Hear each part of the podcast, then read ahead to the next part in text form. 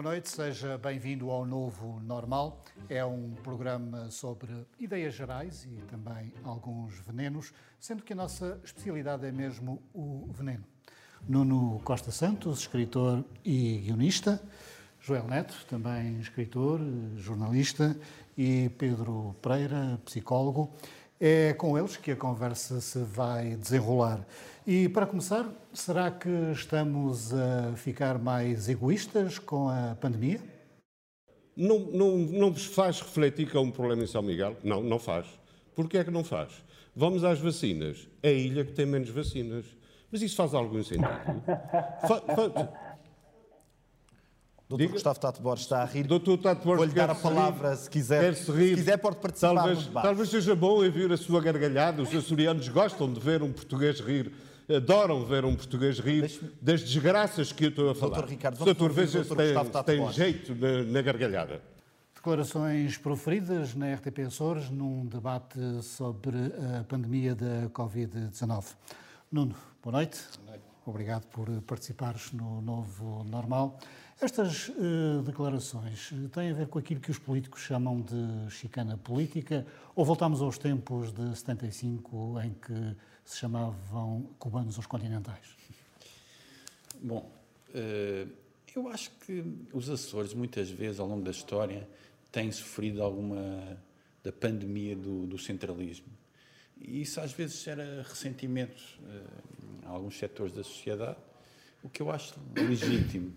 Mas uma coisa é um certo ressentimento, mas um certo, enfim, um certo combate em relação ao centralismo, outra coisa é fazer essa diferenciação entre portugueses e açorianos. E, e na verdade, eu julgava que o, que, o, que o Partido Socialista era um partido internacionalista, não é? Uh, mas uh, eu, eu acho que esta, esta, esta declaração é, acaba por ser, enfim, uh, um desrespeito para com todos os continentais que vivem nos Açores e em particular a todos os que vieram para cá para se distinguirem sob o ponto de vista profissional e darem à região o melhor de si. Que é o caso do nosso uh, Obviamente. Pedro.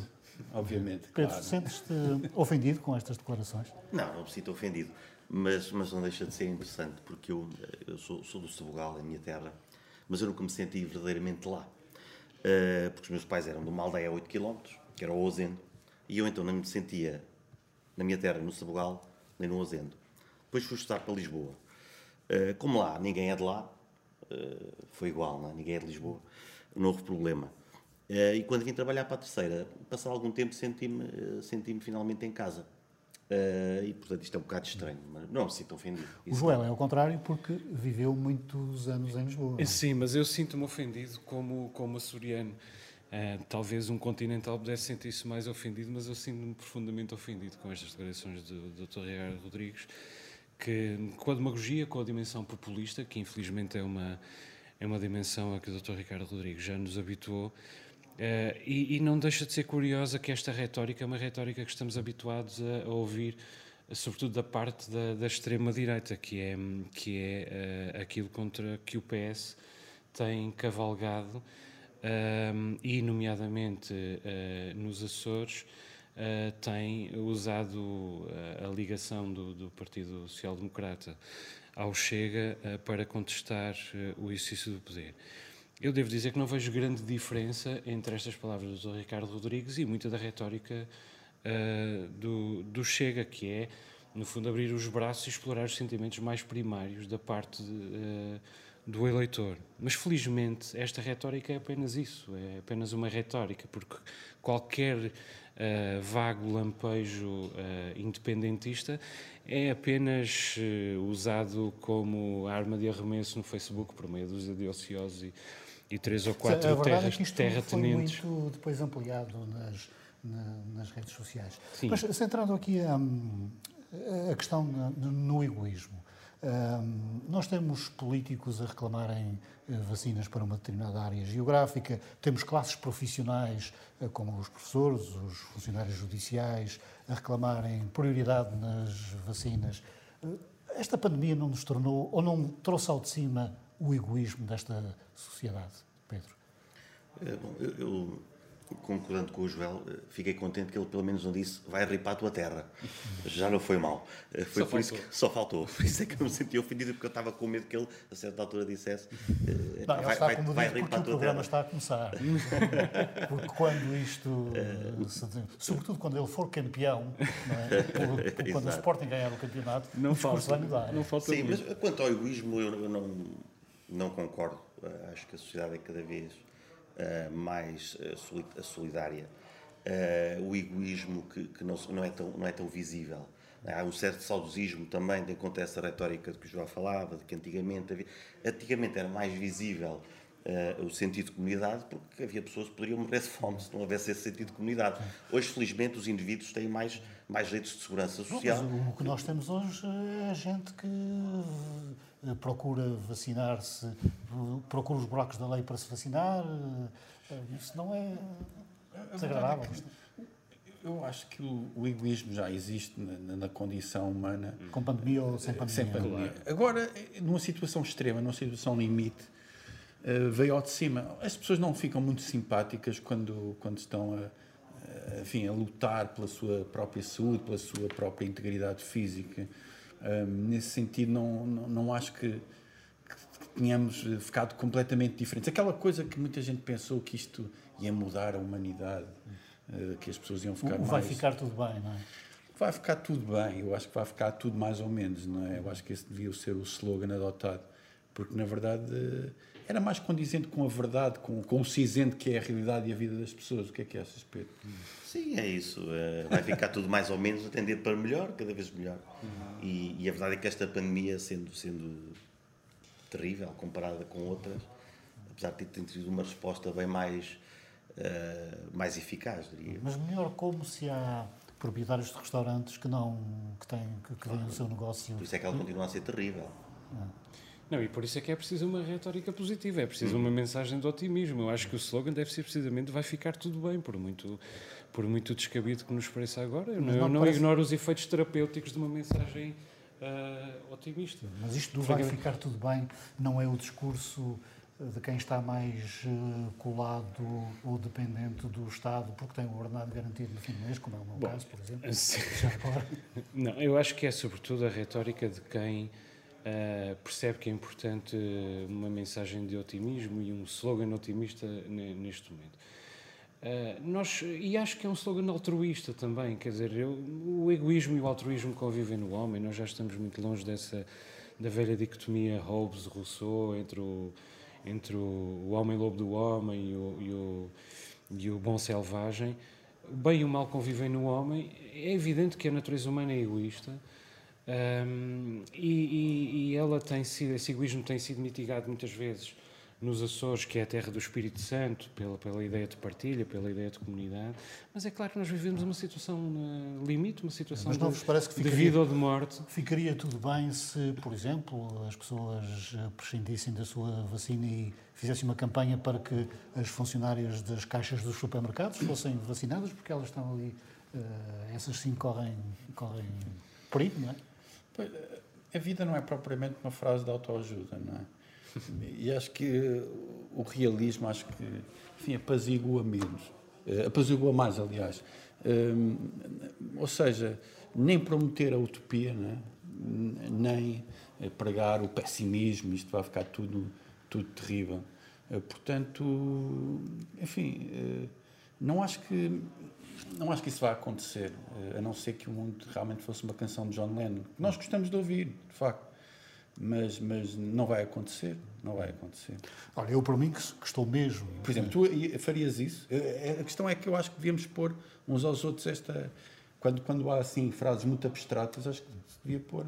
Bem, eu talvez não eh, tomasse a vacina à socapa, mas não me orgulhasse disso nas redes sociais. Enfim, Mas apesar disso, é- a maior parte das pessoas não o faz.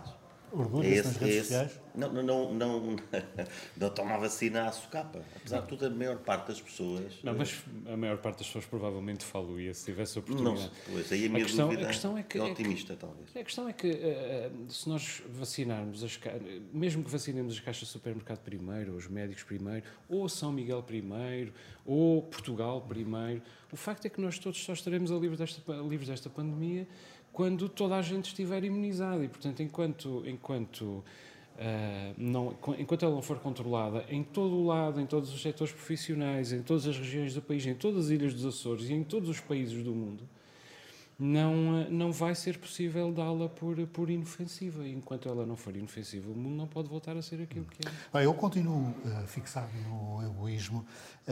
nós dependemos da União Europeia de tal maneira que um dia destes estive numa um grande empreendimento público e até as mesas do bar tinham lá o letreiro financiado pela União Europeia. Apesar disto, tivemos, por exemplo, um vice-presidente do Governo Nacional que admitiu que, se fosse uh, necessário, se compravam vacinas à Rússia. Isto não é atrair quem nos sustenta? Eu acho que nós uh, podemos ver a coisa assim. Nós estamos casados com a União Europeia, estamos a ter um caso com a Rússia. E, é picante isso. Pelo menos vodka tem. Não, estás a falar de uma bebida alcoólica. Isto, no fundo, é um recuperar numa, de um caso que já tínhamos com a Rússia, desde a venda do verdelho, não é? que chegava aos quesares e que foi encontrado em casa dos quesares depois da Revolução de Outubro. Eh, e, e, e na verdade, eh, eles agora pronto, podem mandar vacinas, isso não se confirmou, não é? E pode ser que depois encontremos nas adegas do Pico uh, também, também as, as ditas vacinas. Que vodka de os, uh, os russos ficavam a ganhar, não é? Porque o vermelho. Sim. Uh... Bom, a verdade é que a Alemanha foi a, primeira, o primeiro país da Europa a anunciar que ia comprar vacinas Sim, à, à Rússia. E a, e a Europa gravita muito em torno. Escusavas ter lembrado isso porque faz cair o meu raciocínio. Não, mas a, a, a Europa gravita muito em torno, da, em torno da, da Alemanha. Eu creio que quando está, quando está em causa a sobrevivência da humanidade, pelo menos como a conhecemos, as questões ideológicas, geográficas e mesmo civilizacionais devem ser as últimas uh, a, a, a colocar-se. Aliás, eu acho mesmo que, no que diz respeito a estas, estas vacinas, elas são, devem ser património uh, da humanidade. Elas são resultado da inventiva humana, são evidentemente resultado do trabalho de alguns. Esse, essas pessoas e essas instituições devem ser compensadas generosamente pelo seu trabalho, devem enriquecer não parece mal que enriqueçam, mas eu, eu creio que é, devia ser possível os Estados, ou a Organização Mundial de Saúde, ou a causa pública em geral, poder adquirir estas, estas patentes a preços generosos, mas poder adquiri-las e a pô-las a produzir em produção uh, em massa. Ou seja, se há egoísmo, poder... também há da parte das farmacêuticas que querem o lucro e não Sim, isso é evidente. Daqui a bocadinho vamos discutir o capitalismo, não é? Eu estou ansioso por essa eu, fase. Quero sim, ouvir o Pedro. Esta, esta parte, esta parte do, do, das farmacêuticas... para falar é do Putin, mas Também. já lá vamos. É, não, e falando do Putin, que não gosto dele, mas acho muito bem que a União Europeia compre vacinas à Rússia. Acho muito bem. Mas, mas a União Europeia, que falaste no início, é um exemplo muito claro do altruísmo que também é feita a, a, a espécie humana. Uh, é óbvio começando na, União Europeia e noutros tratados por esse mundo fora, e a evolução da, da humanidade e o bem-estar provam isso.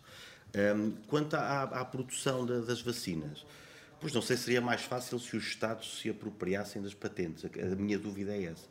Se os Estados apropriam-se das patentes, a coisa não foi criada tascada nos gabinetes burocráticos. Uh, é, é, só a única dúvida, porque obviamente é importante que a vacina chegasse o mais rapidamente às pessoas. Mas há neste momento uma chantagem do mercado sobre Sim, a chantagem da, é, das, das farmacêuticas sobre... Não estão a conseguir também, Sim, claro.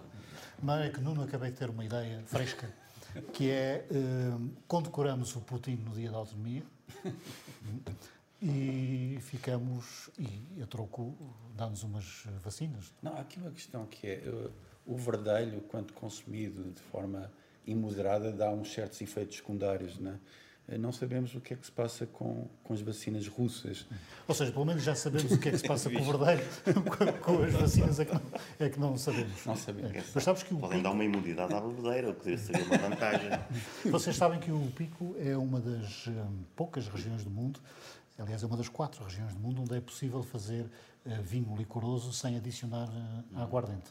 O que dá muito. Tu que gostas muito do Putin, oferece-lhe lá uma garrafa de verdeiro. Sim, sim. Uh, e, e, Para ele deixar o poder. que figura é, é que é esta? Do, do Putin. O Putin, sim. O verdadeiro pois, é, é, é, O que me interessa no, no Putin é, é esta, este, este culto que ele tem pelo, pelo pelo mundo, mais pelo mundo ocidental, aquele pelo menos em que eu, em que eu uh, noto, e que o admiram muito, apesar de, a, a Rússia evoluiu eh, bastante desde, desde a queda do muro e houve ali momentos de caos.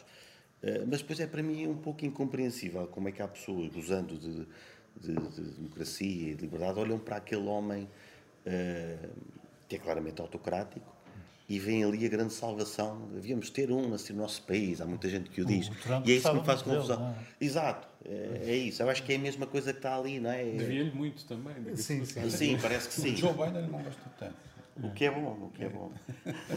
Mas é, é isso, no, no Putin é, ele claramente. Há uma, uma entrevista no YouTube do, do realizador Oliver Stone em que ele entrevista em, em, quatro, em quatro entrevistas que ele parece a Leni Riefenstahl do, do, do do Putin. Ele faz-lhe perguntas, o Putin responde e ele abana sempre que sim, que é verdade, que o Putin é que é o bonzinho e os americanos é que são os maus. Claro, não haverá bons maus e maus aqui, mas há um sistema que é mais amigo das pessoas, digamos assim, e há o sistema de Putin, que foi amigo durante algum tempo e que depois deixa de ser. Lembra um bocado uh, outros, outras ditaduras por esse mundo fora, né, em que os ditadores durante um ou dois anos foram previdenciais, na Rússia tê-lo-á sido, e que depois tornam-se apenas fascínoras. Bom, mas o Putin é um, é um, resultado, é uma fabricação do capitalismo, porque sim, sim. no, no pós-União Soviética as pessoas perderam o, o, sentido de ordem que tinham uhum. e não ganharam nada com isso. O capitalismo entrou por ali, destruiu todas as referências uhum. e foi daí que emergiu a figura de Putin como sim. alguém que podia restabelecer um certo sentido de ordem que é importante para o povo russo, porque sempre foi importante para o povo. Não te agrada o capitalismo. Uh, não, eu estou a provocar o Pedro, já é a segunda tentativa a seguir, ainda não resultou, não surtiu efeito. Lá se nos trouxe aqui, que nos trouxe as vacinas. Essa discussão para mim não, não, não é aqui a que, que não, interessa ter. Não, vamos ter. Bom, ah, não, até porque tenho uma t-shirt dos Melvins e estar a defender o capitalismo enquanto. Uh, se falo dos Melvins não é a melhor coisa. Sim, o Nuno também tem escondido um cascol do. Mas com, eu concordo com isto. O, Putin, o Putin é, o, é o oligarca dos oligarcas. É o, é o produto, não é o produto, é o produto do autoritarismo. Eu acho que o Putin é a prova de que a Rússia ainda não extirpou o, o, o a religiosidade que, que, que, os funda. Os czares eram os apontados de Deus durante centenas de anos, não é? E a sua autoridade não era discutida por causa disso. Vem um czar depois, que é o Stalin que é apontado por Deus também, de certa forma, não diretamente, porque era um Estado até ateu. Mas claramente a figura de Stalin é de, é de um, é de um czar. E agora tem outro czar, que é o Putin, e que inteligentemente está a recuperar a imagética ortodoxa e, e, e, as igrejas, e está até na casa dele, tem lá uns quadros muito bonitos, um, ortodoxos, ou seja, é, é, é, a Rússia ficou a meio desse caminho. Bem, eu sobre o Stalin gosto particularmente do seu ministro, foi ministro das Obras Públicas, que era o Ivan Kaganovich, porque o senhor era sapateiro de profissão e levou uma banquinha de sapateiro para o Ministério, que era uma, é uma ideia genial para muitos ministros e, e secretários regionais dos... Também gosto do editor de fotografia. Tem a ver com graxa. É? Exato. Com graxa. Stalin parece que tinha tinha uns dias maus, não é? E ele, se calhar, aproveitava para engraxar os Stalin. Foi dos assim. poucos que escapou às purgas do. do lá está, devia ser um bom engraxador. Exatamente. Nuno, eh, há povos que só podem ser governados em ditadura e por isso é que aparecem estas figuras uh, como. Não creio. Mas aqui, isto tem a ver com aquilo que o Joel estava a dizer. Quer dizer, um povo que, que, que foi, foi governado sob ditadura depois teve um período, eh, enfim, primaveril, eh, se calhar não se desabituou completamente dessa, dessas figuras, mas não creio, não creio. Acho que isso é, acho que isso, isso na verdade devia realmente utilizar aqui um verbo, ser extirpado, não é? porque não posso fazer essa generalização e não conheço suficientemente da Rússia para, para estar a fazê-la. Não, não fazer. Ah, pois, isso nem eu. Hum. Mas cá estamos, não é? Pois, também uh, o, o, mote do nosso programa são as ideias gerais e alguns venenos. Uh, esperamos que o, o, o, Contrariando Nietzsche, que dizia que a cultura geral era, era o veneno da sociedade. Portanto, como ele estava errado em tanta coisa, essa provavelmente tem mais uma. É. Esperemos que os serviços secretos russos não usem connosco a mesma técnica que usaram com o Navalny, não é? O opositor do Sim, sim, ou com tantos outros. Aliás, com métodos. Eu, em relação ao, ao, Navalny, eu devo dizer que tenho bastantes reservas sobre, sobre a figura. Há uma série de, de denúncias sobre tendências eh, autocráticas do próprio Navalny, mas tenho alguma esperança de que possa ser ele o libertador. O facto é que a Rússia não tem conseguido produzir alguém que, um, que olhe Putin nos olhos. É um facto, porque quem quer que da atual oligarquia ouse uh, um, olhar Putin nos olhos, sai da, sai da oligarquia que imediatamente Uma se fecha. de jogar ao sério, não é? Sim. Bom, a Rússia não é propriamente um, um, sítio para se fazer jornalismo, não é? Um, tu que já foste jornalista. Uh, e, Mas sempre em democracia. Uh, não deve ser fácil imaginar como é que como é que aquilo funciona, como é que as pessoas lidam com o poder, como é que o poder as atropela. Não, eu só para assim, não, não, não faço ideia como seja, a não ser pelos relatos daqueles que o fizeram. E é evidentemente tenebroso, até porque a história da Rússia, antes dela da União Soviética, não é uma história, apesar de tudo, com a brandura do, da, da, nossa história, da, da, da história da ditadura portuguesa.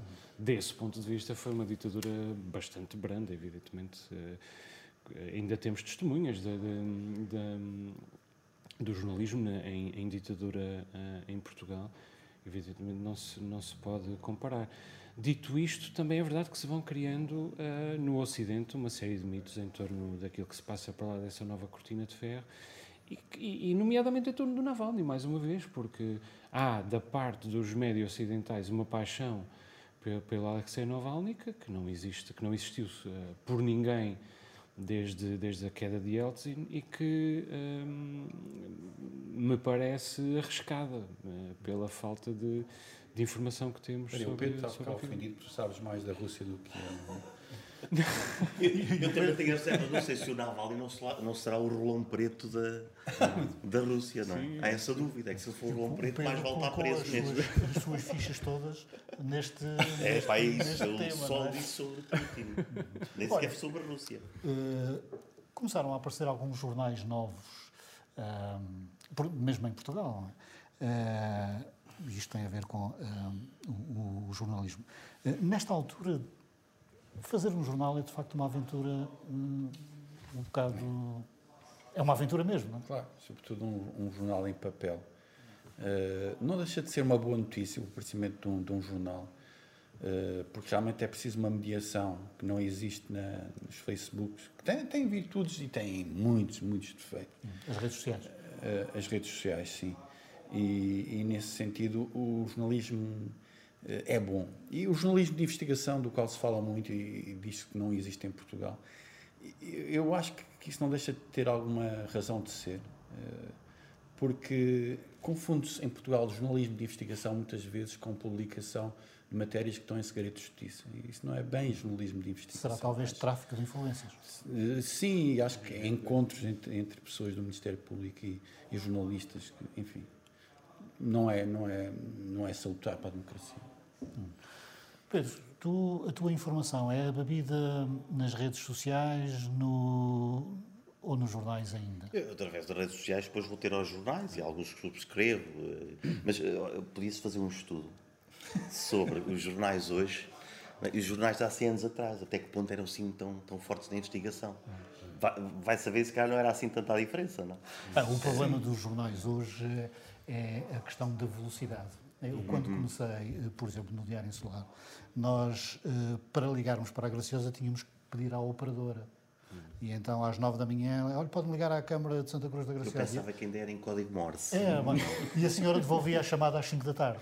É? A velocidade também alterou, alterou isto um bocado. Não, sem dúvida. E os jornais estão à procura de um modelo de subsistência desde sempre e não o encontram. Já Uh, o modelo online manifestamente não sustenta a indústria como ela existia, com as infraestruturas e com os recursos humanos que ela tinha, e os jornais não conseguem encontrar uma solução para isso. Os sites não, não rendem publicidade suficiente e o jornalismo vive da publicidade, não, vende, não vive dos, dos exemplares vendidos. Agora, confundir redes sociais com jornalismo é um risco tremendo. Eu também, eu sou frequentador das redes sociais, aliás, assíduo, Uh, também chego a muita informação através das redes sociais, mas uh, as redes sociais são o oposto da ideia de liberdade de expressão. Nota bem, nós dizemos que as redes sociais são um espaço democrático com liberdade de expressão. Não. A liberdade de expressão é da pessoa que se exprime, mas é também da pessoa sobre, sobre a qual essa pessoa se exprime. E todos os dias, todos os momentos, todos os posts nas redes sociais estão cheios de ofensas à liberdade do outro e, portanto, não há liberdade de expressão. O Humberto Eco disse que as redes sociais deram voz aos desqualificados. Eu não vou usar a palavra uhum. que ele usou. Um não, é verdade. É, é, um espaço onde toda a gente pode falar, uhum. mas onde toda a gente pode dizer tudo o que quiser ao arrepio da lei. É a mesma coisa que acontece, por exemplo, nos sites de comentários dos jornais, onde já ninguém vai, ou pouca gente vai, a não ser que seja Isso mente é capos. Neste... É? é uma boa evolução, uma boa evolução. mas é a mesma coisa que, que, que eu encontro. também beneficiei dela. Mas é a mesma coisa que eu encontro também, por exemplo, nos fóruns e nas antenas abertas e nos fóruns televisivos, praças públicas, esses programas em que tem a participação não editada do, do consumidor. E eu acredito na edição da parte do jornalista a quem eu pago para me fazer esse trabalho de filtragem e para me trazer as coisas com as devidas proporções. Trump diria que isso é censura. Pois diria. pois diria. Mas eu então posso ser irritantemente otimista. Então, e se estivermos a meio desse turbilhão de equilíbrio em que as pessoas, daqui a muitos anos, não sei quantos, se poderão até. Mas eu acho abster. bem que estejamos a meio. Eu quero que continuem a existir redes okay. sociais. O que eu não quero é que se confunda redes sociais com ah, jornalismo sim, sim, ou sim, com informação. Quer dizer, é uma informação em sentido abstrato, mas não em sentido estrito. É, é uma informação caótica e ruidosa. E, e há quem faça muito bom das redes sociais. Uhum. Estão a surgir novos cronistas nas redes sociais. É muito engraçado esse fenómeno. Eh, começou com os blogs. Exatamente. E, e realmente é, isso, isso, é, isso é bom. Isso é bom. Se bem que já ninguém liga aos blogs, não é? Pois.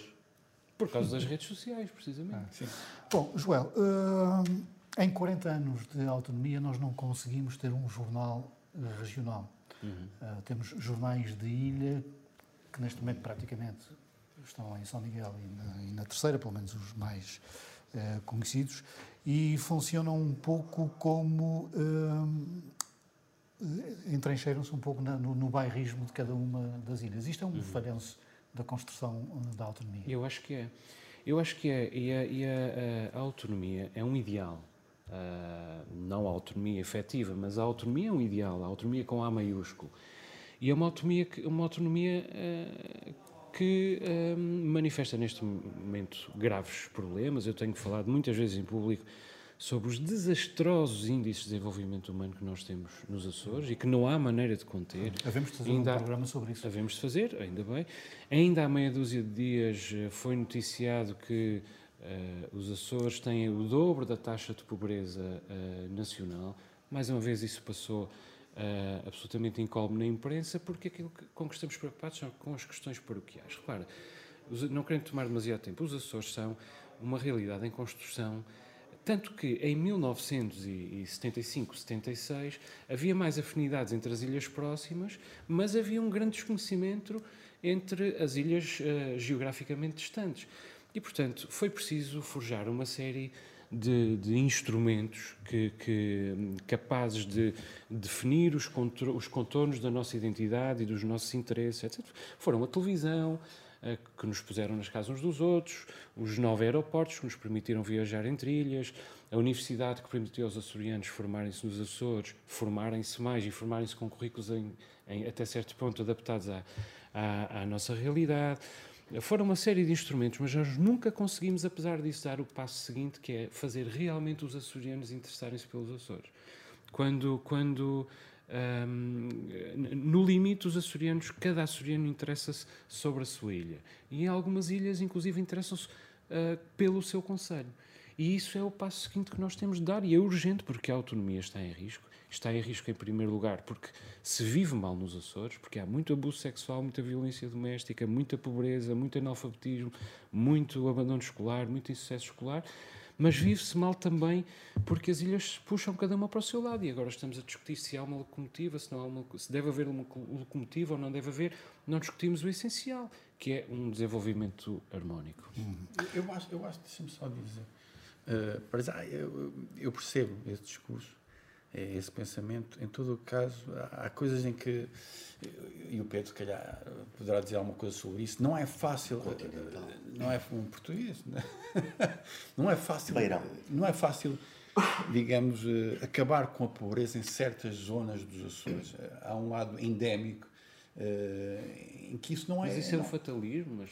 Não é fatalismo, acho que eu acredito no progresso. Mas em relação ao questionamento da autonomia, ou então às críticas mais violentas sobre a autonomia, eu gosto de pensar assim: o que é que seria o que é que seriam os Açores se não houvesse autonomia? Ah, não, mas eu, eu estou a defender a autonomia. Sério, nota bem. Eu percebo, eu percebo. Okay. Uh, portanto, eu acho que esse, esse, esse, esse, exercício deve ser feito, porque não havia.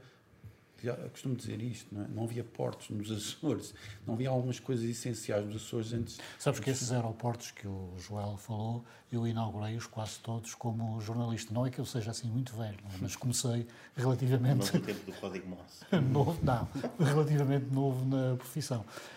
Tu que vieste de fora, hum, não, não, te querendo chamar, obviamente. Vamos ouvir o português. Nomes. Eu, eu gostava de dizer, ali na, naquele, naquele sketch, ah, não é sketch, aquela peça em que se diz que, que, que gosta do português, gosta de rir do... Nós gostamos de ouvir um português falar. Fala. Eu gosto, eu gosto muito de me rir, tenho que fazer o meia-culpa, eu gosto muito de me rir de, de açorianos. Hum. Principalmente dois, que são os meus filhos. Eles fazem coisas engraçadas e eu rio deles. Não, eu gosto de me rir daqueles açorianos. E dos Fala Quem Sabe, do Alfimed também, também são, são engraçados. Um, mas a, a, pergunta tem a ver com esta questão do desenvolvimento. Eu vim, eu vim na altura como, como técnico porque o, o governo na altura percebeu de facto estas emergências não digo urgência, é emergência. Vieste como técnico de uma IPSS, Exato. a ganhar metade de um funcionário público. Eh, na altura, penso... Pois, muito bem. Vieste para, para aquilo que é, que é a desorçamentação do trabalho que é, que é a administração estamos, pública Estamos solidários com, com, com, com, Não, ele, entretanto, já passou para a administração pública, já não precisa de solidariedade. A ver, a ver. a ver. Mas, uh... Bom, mas, mas vi esse, esse salto, e as pessoas falam desse salto, falam, falam de vários saltos de desenvolvimento.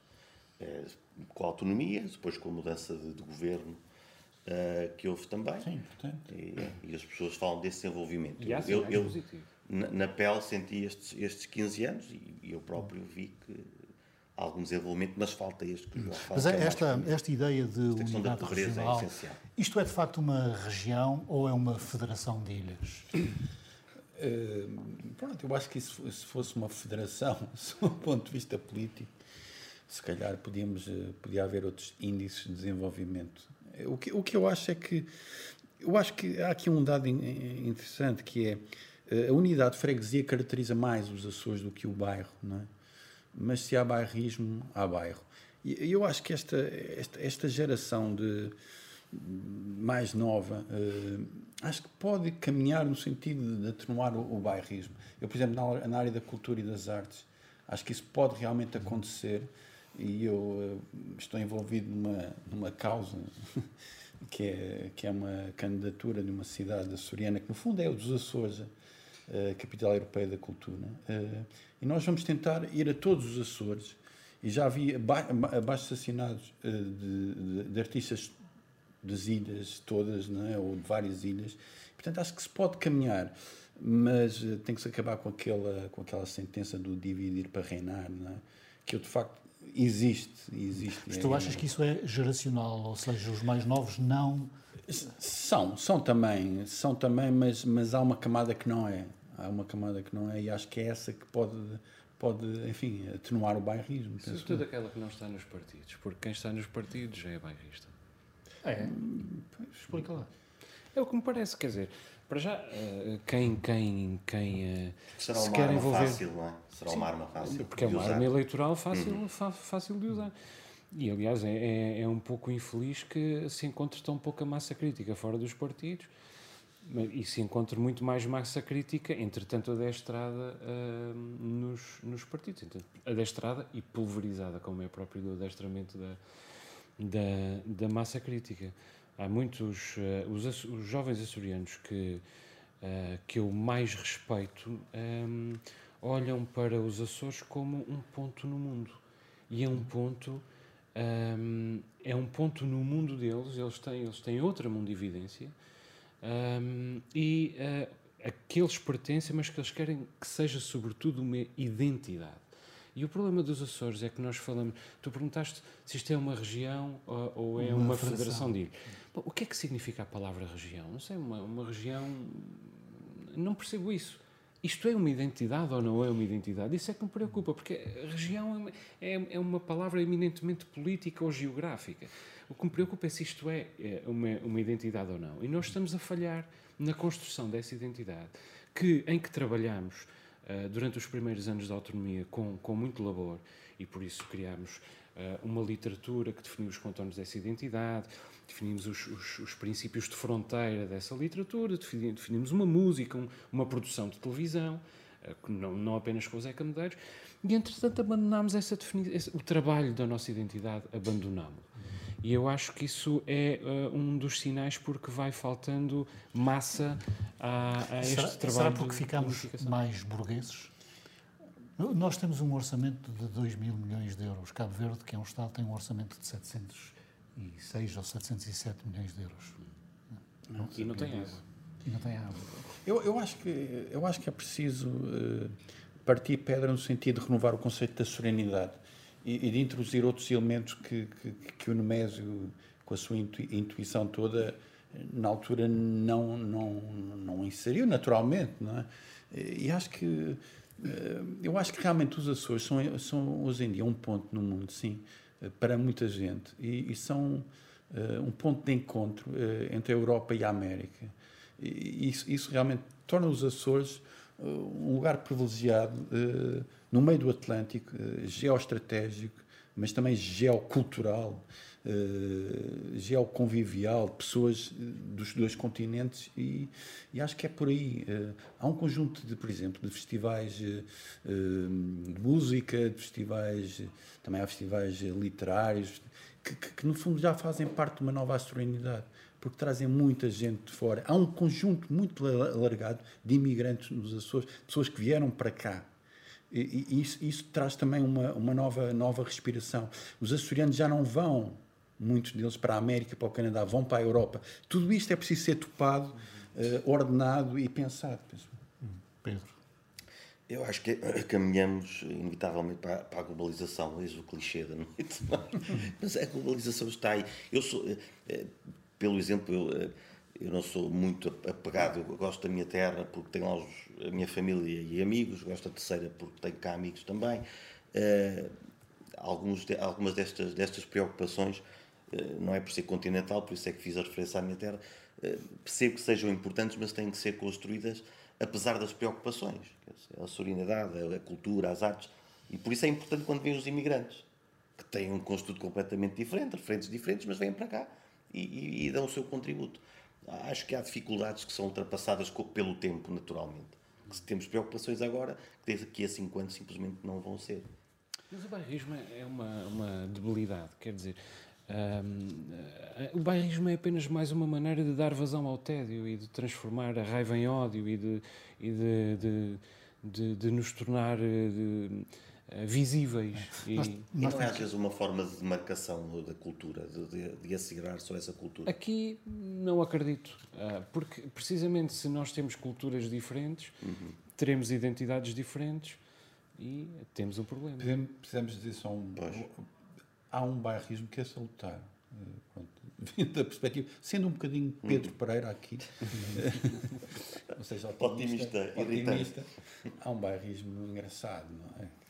Ora, muito bem, neste programa temos uma rubrica que se chama A Descoberta.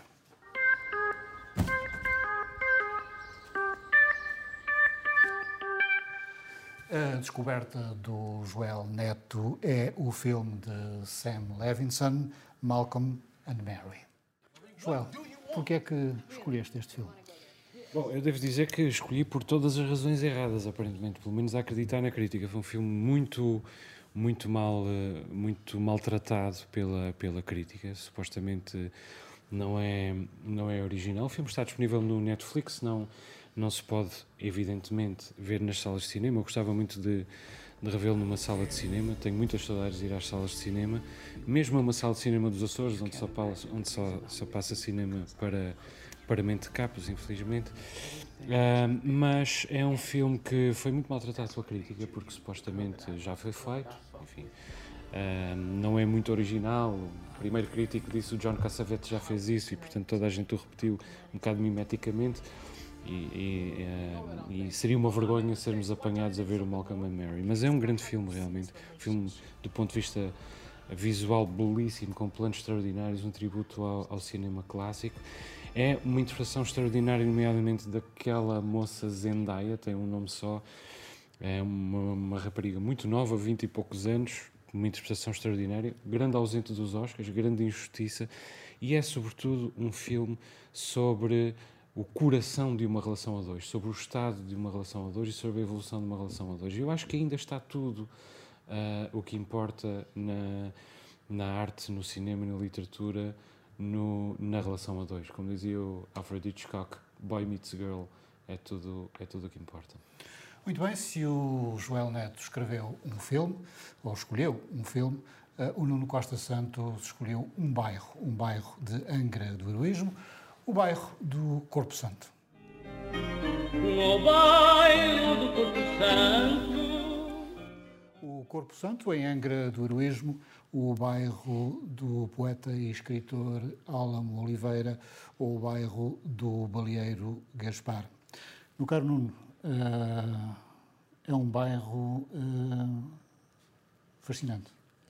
Sim, Certamente. Eu antes só queria fazer uma correção, há bocadinho falei em federação, era Estado Federado, e era só fazer aqui uma correção. Eu, eu realmente, eu vai fazer dois anos que descobri o, bairro do Corpo Santo, tu conheces muito bem. Vivi lá? Exatamente, uhum. viveste lá um, uma boa temporada, foste mordomo, inclusive. Mordomo das festas, Exato. exatamente, que é uma experiência interessante. Olha, e consegui, os tempos eram tão largos e tão fartos que eu consegui pedir emprestado um avião à Força Aérea e uma fragata à Marinha para trazer uns grupos para participarem nas festas. Ok. Uh, olha, um dos motivos pelos quais eu, eu, gosto muito do Corpo Santo é a forma como se vive o Espírito Santo, uma forma muito intensa e muito muito generosa. Eu tive a oportunidade de, de, de há dois anos eh, enfim, viver isso e entre, entre, entre a religiosidade e a boa comezaina eh, vivi muito bem esse aspecto. Por outro lado, como já disseste, também é um bairro onde viveu Alamo Oliveira e também Emanuel Félix. Eh, houve uma galeria que era a Gávea, que foi muito, muito importante para, para o ambiente cultural nos Açores em certa época. Foi onde houve uma geração, o Manuel Félix esteve envolvido, Ana Vieira foi lá que expôs pela primeira vez. Uh, por outro lado, uh, eu gosto das pessoas, gosto também de haver um, um ambiente, enfim, uh, de gente, mas isto é um pouco alargado a toda a terceira, tomar um copo, e, enfim, tocar uma palavra. E também, também é um lugar onde eu posso ver os meus jogos do Santa Clara. Eu vou dizer, eu vou tirar isso com imensa surpresa para vocês. Uhum.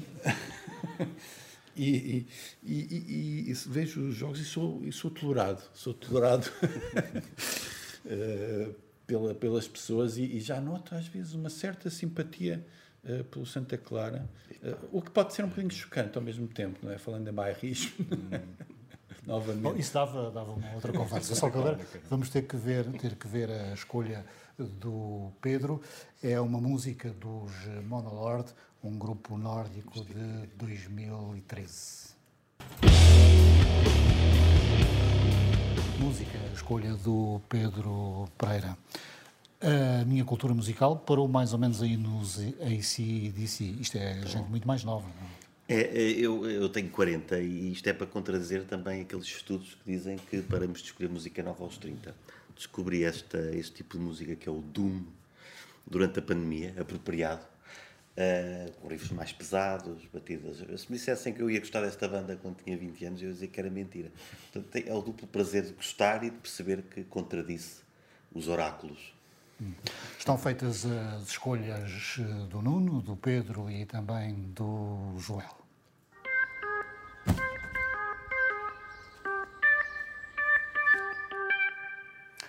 Estamos praticamente no fim deste primeiro novo normal. Meus caros, tivemos uma tempestade nos últimos dias com o estranho nome de Lola. Isso é, é nome que se deu a uma tempestade? Pedro. Ah, estamos tão habituados é? aqui nos Açores, é uma coisa que as pessoas ligam preocupadas e eu. Mais um. Não, não é, é, realmente os criativos de, desta. Destas designações. Pois quem é que Quem são são eles? São tão bons como os criativos do, do nome da- das operações da Judiciária, não é? Esses são melhores. É uma espécie de competição, não é? O que eu sei é que quando tem nome de mulher eu tenho sempre mais medo. E esta provou novamente. Não, não foi uma Lolita, foi uma Lola, Pois, não é? esta não estávamos à espera que fosse assim tão, tão dura, não é? Não, vocês é que podem dizer os estragos que. que Ah, é que esta foi uma, uma tempestade. Olha, vinha, eh, não sei como é que está a tua agricultura Os meus tomateiros acho que vão falecer. e, Tenho de que os facto, plantar de novo.